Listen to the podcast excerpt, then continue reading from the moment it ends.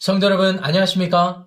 오늘도 은혜 가운데 주어진 하루의 삶 동안 주님과 동행하며 풍성한 열매가 맺히는 복되고 기분 좋은 하루 되시기를 축복합니다. 어린 시절 저에게는 한 가지 중요한 질문이 있었습니다. 예수님을 내가 영접했는데 하나님 나라에 대한 확신이 있는데 하나님은 왜 빨리 나를 데려가시지 않는 것일까 하는 질문입니다. 굉장히 논리적인 어, 사고의 결론으로 내려진 그런 생각이기도 했지만 사실은 심판에 대한 두려움이 있었습니다. 그런데 나중에 복음을 깊이 있게 이해한 다음에 제가 두 가지 중요한 사실을 놓쳤다는 것을 깨달았습니다. 첫 번째는 예수 그리스도 안에 있는 자는 심판날에 안전하리라 하는 사실입니다. 그리고 예수님과 함께 동행하는 이 삶이 이미 하나님의 나라를 사는 거룩한 삶이라는 사실을 깨달았어요. 너무나 감사한 사실이었습니다. 두 번째는요. 그럼에도 불구하고 하나님 나라가 완전히 완성되지 않았고 예수님이 재림하실 텐데 그날까지 이 땅에 사는 동안 나에게 맡겨진 할 일이 있다라는 것입니다. 사명이 있다라는 것입니다. 학교에서, 가정에서, 일터에서 모든 삶의 어, 순간순간마다 하나님이 나를 통해서 행하시고 이루시기 원하는 그런 일들이 있다라는 사실입니다. 아, 이 같은 두 가지 사실을 깨닫고 나니 아, 하나님의 복음이 하나님 나라의 복음이 더 감사히 여겨졌고 또 이 땅에서의 삶이 어, 또 성실하게 충성되게 살아야겠구나 하는 도전이 있었습니다. 그럼에도 불구하고 그럼에도 불구하고 믿는 자나 믿지 않는 자 모두에게 동일한 그날이 다가오는데 그날은 심판의 날이라는 사실 또한 우리 모두가 기억해야 한다는 것이죠. 저와 여러분들이 오늘 함께 묵상할 본문 누가복음 19장 11절부터 27절의 이 내용을 보시면은 예수님께서 비유를 통해서 제가 말씀드린 영적인 교훈들을 설명하고 계시는데요.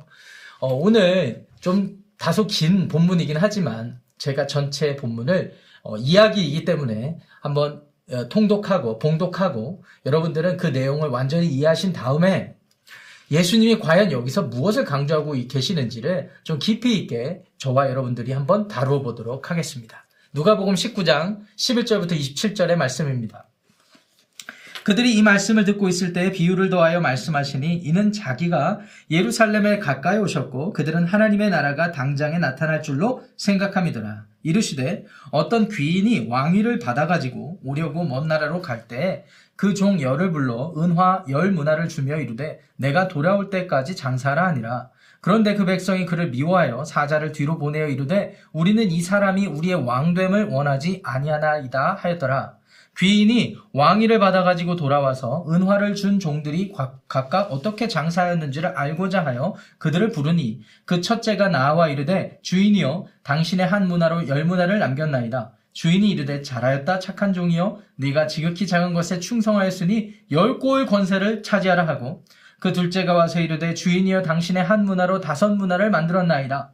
주인이 그에게도 이르되 너도 다섯 골을 차지하라 하고 또 한 사람이 와서 이르되 주인이여 보소서 당신의 한 문화가 여기 있나이다. 내가 수건으로 쌓아두었나이다. 이는 당신이 엄한 사람인 것을 내가 무서워함이라. 당신은 두지 않은 것을 취하지 취하고 심지 않은 것을 거두나이다. 주인이 이르되 악한 종아 내가 네 말로 너를 심판하노니 너는 내가 두지 않은 것을 취하고 심지 않은 것을 거두는 엄한 사람인 줄로 알았느냐? 그러면 어찌하여 내 돈을 은행에 맡기지 아니하였느냐? 그리하였으면 내가 와서 그 이자와 함께 그 돈을 찾았으리라 하고 곁에 섰는 자들에게 이르되 그 한 문화를 빼앗아 열 문화 있는 자에게 주라 하니 그들이 이르되 주여 그에게 이미 열 문화가 있나이다. 주인이 이르되 내가 너희에게 말하노니 무릇 있는 자는 받겠고 없는 자는 그 있는 것도 빼앗기리라. 그리고 내가 왕됨을 원하지 아니하던 저 원수들을 이리로 끌어다가 내 앞에서 죽이라 하였느니라. 아멘. 하나님의 말씀입니다. 마태복음 25장에 등장하는 달란트 비유가 있죠. 아, 달란트 비유와 굉장히 오늘 예수님의 비유의 내용의 부분이 일치하는 듯해서 많은 분들이 어, 질문을 갖는 그런 본문이기도 하는데요. 사실 비슷한 부분이 있지만 사실 어, 약간 다소 다른 결이 있는 어, 예수님의 강조점에 담겨 있는 비유 거기에서 비롯된 교훈이 있다고 생각하시면 되겠습니다. 그렇다면 예수님이 오늘 비유에서 강조하시고자 하는 강조점들은 무엇일까요?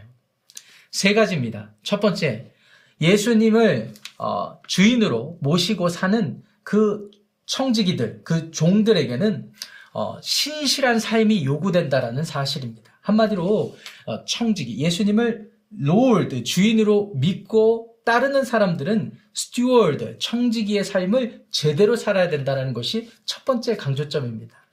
두 번째는요, 심판의 날에는 스튜어드도 예외가 없다라는 것입니다.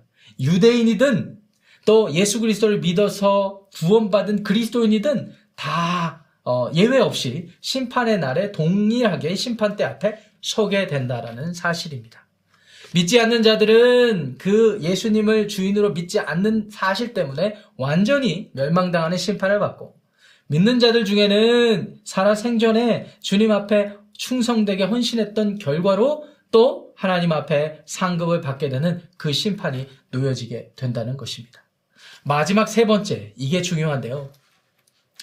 그와 같은 어, 스튜어드의 삶, 청지기의 삶, 그리고 심판날에 하나님 앞에 칭찬받고자 하는 신실한 삶을 이루는 데 있어서 가장 중요한 사실은 하나님 나라, 예수 그리스도로 나타난 하나님 나라에 대한 제대로 된 이해, 바른 이해, 분명한 이해의 여부에 따라서 그와 같은 삶이 결정된다는 사실을 예수님이 오늘 비유를 통해서 우리에게 도전하고 계신 것입니다. 정리해서 세 가지 강조점을 다시 말씀드리자면은 청지기의 삶을 신실하게 살 것, 심판날에 청지기들도 심판받게 된다는 사실을 기억할 것, 그리고 마지막으로 하나님 나라의 분명한 이해가 있을 때 이와 같은 신실한 삶을 살 수 있다라는 강조점이 오늘 이야기 속에 담겨 있는 것입니다.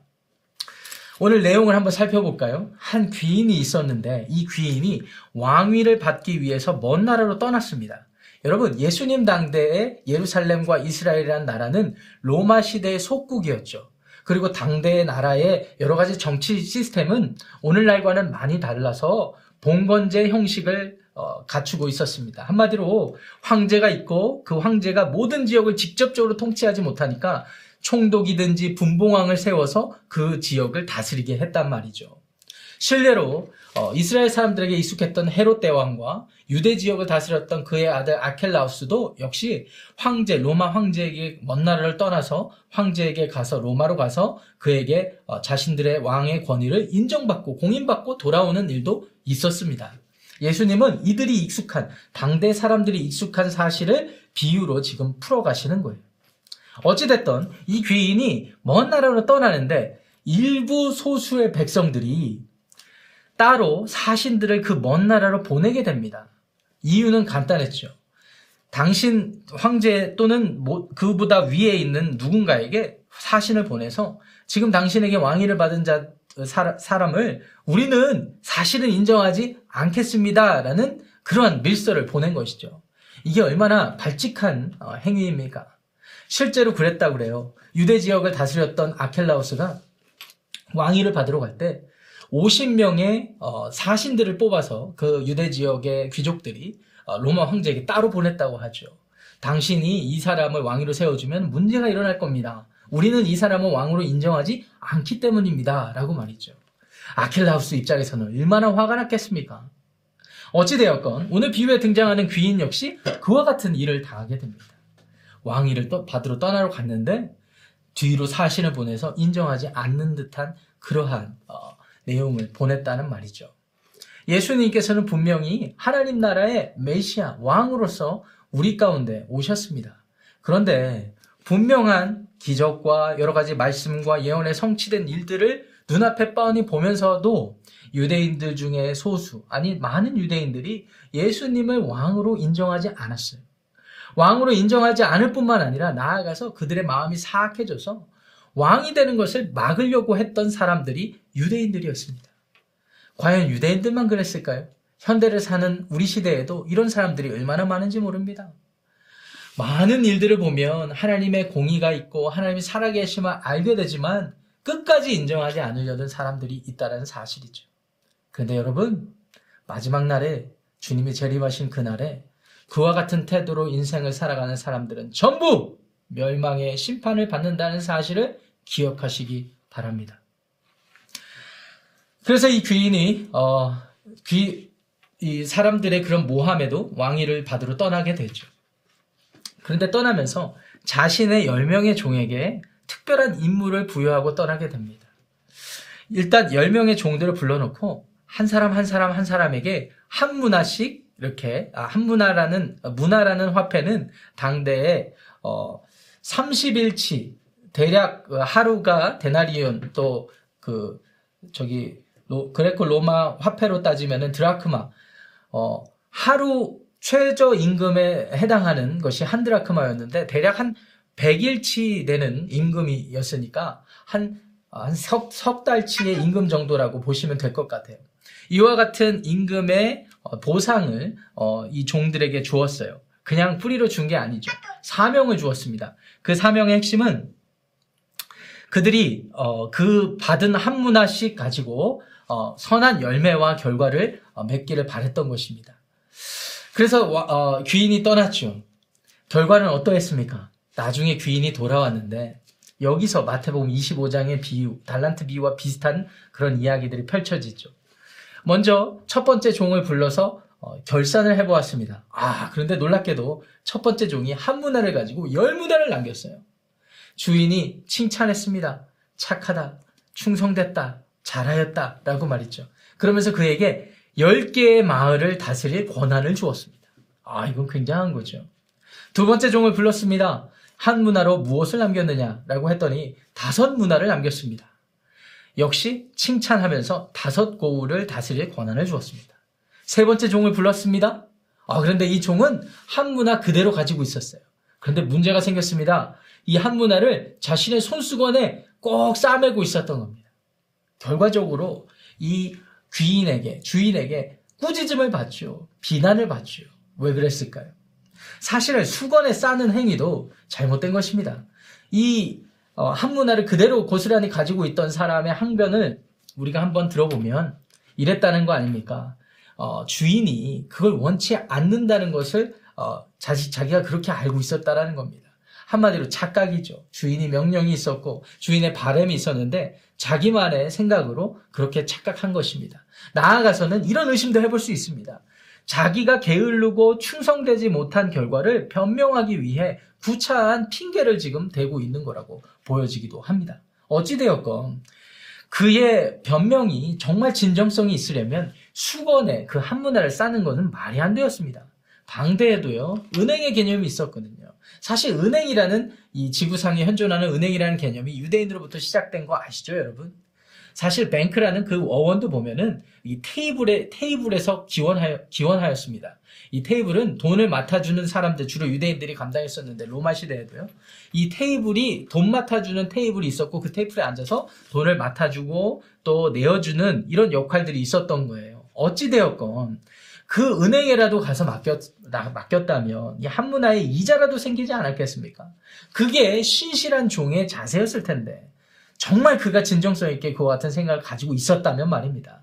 그런데 주인의 꾸짖음의 내용을 들여다보니까 이 사람은 진정성도 없었고 충성되지도 못했다는 사실이 드러나게 되죠. 결국은 자신이 가지고 있던 그 한 문화 역시 열 고을을 다스리게 되었던 그 어, 충성된 종에게 빼앗기게 되고 맙니다. 이 같은 내용은 우리에게 무엇을 도전하는 것일까요? 간단합니다. 마태복음 25장에서의 내용과 같이 이 땅에 살면서 우리에게 맡겨진 시간, 기회, 여러 가지 환경과 조건들이 있을 텐데 이 모든 환경과 조건 가운데 우리가 하나님 나라 백성으로서 하나님의 자녀로서 예수 그리스도의 제자로서 이 모든 것들을 감당해 나아가면서 부족함 없이 신실하게 충성되게 감당해야 할 텐데 이런 것들에 관심을 갖지 않고 그저 세워라 내워라 내가 좋아하고 내가 바라는 모든 것들을 이루기 위한 동기에서 비롯된 삶을 살아간다는 것은 오늘 이 한문화까지 빼앗긴 이 어, 종의 어, 삶과 닮아 있다라는 것입니다. 그래서 예수님은 우리에게 따끔하게 도전하는 겁니다. 충성된 삶을 살라 말이죠. 여러분들 어떻게 생각하십니까? 여러분들 오늘 맡겨진 가정의 상황에서 또 일터의 환경에서 또 그 외에 교회에 맡겨진 사역들, 그 외에 많은 관계 가운데 있었던 일들, 또 감당해야 되는 많은 사역들, 여러분들 앞에 다 놓여진 문화가 된다라는 사실을 기억하시기를 바랍니다. 그리고 예수님께서 우리에게 도전, 도전하시는 것처럼 충성되게 신실하게 오늘 오늘 하루하루 맡겨진 삶에 최선을 다하시기를 주님의 이름으로 축원합니다. 자, 이 두 가지 이야기를 통해서 사실 예수님께서 우리에게 따끔하게 도전하시는 결론이 있다면은 26절, 27절입니다. 제가 한번 다시 읽어보겠습니다. 주인이 이르되 내가 너희에게 말하노니 무릇 있는 자는 받겠고 없는 자는 그 있는 것도 빼앗기리라. 그리고 내가 왕됨을 원하지 아니하던 저 원수들을 이리로 끌어다가 내 앞에서 죽이라 하였느니라. 충성된 하나님의 자녀들은 하나님의 칭찬을 받고 보상을 받고 상급을 받지만 게으르고 신실하지 못한 자들은 모든 기회가 박탈된다라는 것입니다. 여기서 중요한 질문이 생길 수 있습니다. 그렇지만 이 정도로만 설명하고 넘어가겠습니다. 구원이 박탈된다고 볼 수는 없습니다. 그렇지만 우리가 이 땅을 살면서 하나님 앞에 하나님 나라를 위해서 섬기는 많은 일들의 기회와 시간들이 박탈되어 버리죠. 고린도전서 3장에 등장하는 공력이 나타나는 그 결과가 우리에게는 결핍되는 결과가 나타난다는 사실을 기억하셔야 됩니다. 뿐만 아니라 27절에 기록된 대로 왕을 하나님을 예수 그리스도를 주인으로 영접하지 않는 사람들은 멸망의 심판에서 벗어날 수가 없다는 사실을 예수님이 강조하고 계시는 것이죠. 자, 이제 마지막입니다. 그런데 예수님이 오늘 이 같은 긴 이야기, 비유와 교훈을 통해서 어, 우리에게 이런 것들을 도전하셨는데 왜 예수님은 이 같은 사실을 우리에게 어, 이때 당대 사람들에게 또 현대를 사는 우리들에게 도전하고 계실까요? 11절에 그 이유가 등장하고 있습니다. 11절입니다. 그들이 이 말씀을 듣고 있을 때 비유를 더하여 말씀하시니 이는 자기가 예루살렘에 가까이 오셨고 그들은 하나님의 나라가 당장에 나타날 줄로 생각함이더라. 지금 예, 예, 수님이 어디에 계십니까? 이제 여리고 지역을 지나쳐서 예루살렘으로 입성하십니다. 그동안에 예수님이 많은 일들을 행하셨기 때문에 많은 사람들의 인식 속에는 예수님이 메시아라는 어렴풋한 그렇지만 굉장히 구체적인 기대가 있었어요. 예루살렘으로 곧 입성하실 테니까 이제는 로마가 전복되고 하나님 나라가 도래해서 우리는 이제 편하게 하나님 나라의 시민으로 백성으로 권위 있게 권세 있게 살 수 있을 것이다 라는 생각을 하였던 것이죠. 그 같은 생각이 잘못됐을까요? 아닙니다. 잘못된 생각은 아니죠. 그런데 예수님께서는 그 같은 생각을 하는 사람들을 보면서 오늘 이 비유를 하셨거든요.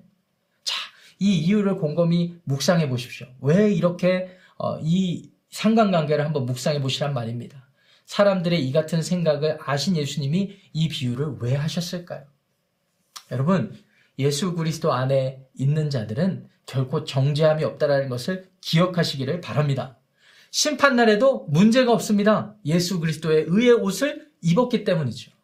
그런데 그게 다가 아니라는 사실입니다. 하나님의 심판대 앞에서 우리는 우리의 행위로 심판을 면하게 되는 것이 아니라 예수님의 은혜로 우리가 하나님 앞에서 구원을 얻게 되죠. 이 땅에 살면서 그렇다면 우리는 예수 그리스도 안에 있는 거룩한 삶을 살아서 또 맡겨진 사명의 여러 가지 일들을 감당함을, 감당함을 통하여서 하나님의 심판대 앞에서 잘하였다. 충성된 종아, 신실했다. 너는 나의 종이다. 라고 인정받는 것도 필요하다는 사실입니다. 그런데요, 하나님의 나라만 아무, 아무 일도 하지 않은 채 게으른 종처럼 수건에 싸서 우리의 모든 시간과 기회를 여러 가지 핑계를 대면서 그냥 그저 하늘만 쳐다보고 있는 삶을 주님께서 원하실까요? 원하시지 않죠. 그러한 이유로 오늘 비유를 우리에게 도전하신 것입니다. 사랑하는 성도 여러분, 오늘 우리에게 하나님께서는 새로운 하루를 허락하셨습니다. 24시간 이 하루의 시간 동안 주님께서는 우리에게 시간도 주셨을 뿐만 아니라 여러 기회를 주셨어요. 우리의 가정에서, 일터에서, 우리의 맡겨진 교회 사역 가운데, 그 외에 여러 가지 일들 가운데 하나님이 우리에게 요구하시는 삶이 있습니다. 신실한 삶을 사시기 바랍니다. 수건에 여러분들에게 맡겨진 삶을 고스란히 간직하고 수동적으로 살지 말고 주님 앞에 여러분의 삶을 완전히 헌신해서 복되고 충성된 삶을 사시기를 우리 구주 예수님의 이름으로 간절히 축원합니다. 오늘 말씀을 기억하시면서 두 가지 기도 제목으로 함께 기도하겠습니다. 먼저 이렇게 기도하죠. 하나님, 하나님 나라를 놓치지 않기 원하고 하나님 나라를 소망하며 오늘 나에게 맡겨진 삶을 신실히 감당케 하여 주시옵소서. 두 번째는요, 89기의 중보기도 사역이 시작되었습니다. 중보기도 사역에 참여하는 모든 어, 참여자들이 기도의 능력도 경험할 뿐만 아니라 기도의 감격이 있는 은혜가 있게 하여 주옵소서. 이렇게 기도하시고 제가 기도함으로 오늘 우리에게 맡겨진 하루를 시작하겠습니다. 기도합니다.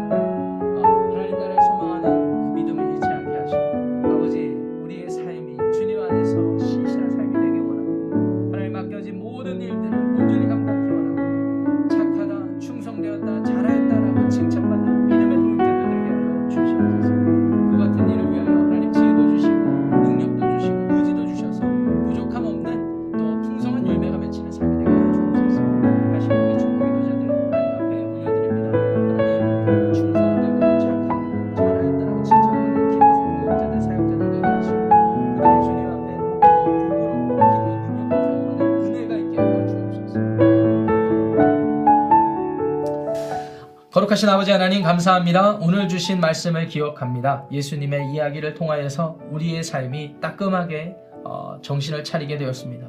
하나님, 하나님 나라를 어, 우리가 소망하면서 예수님의 재림의 그날을 소망하면서 아버지 우리에게 맡겨진 여러 가지 사역들, 사명들을 감당하는데 부족함 없게 하여 주시옵소서. 이런저런 핑계대며 우리에게 맡겨진 책임과 의무를 피하지 않는 믿음의 동역자들 되게 하여 주옵소서. 89기 중보기도자들 주님 앞에 축복합니다. 하나님 우리의 중보기도 사역자들이 기도의 열정과 능력과 감격 속에 하나님께서 맡겨주신 사역들을 온전히 감당케 하여 주옵소서. 오늘 맡겨주신 예수님의 은혜에 감사하며 성령님의 인도하심을 간절히 기대하며 우리 주 예수님의 이름으로 간절히 기도하옵나이다. 아멘.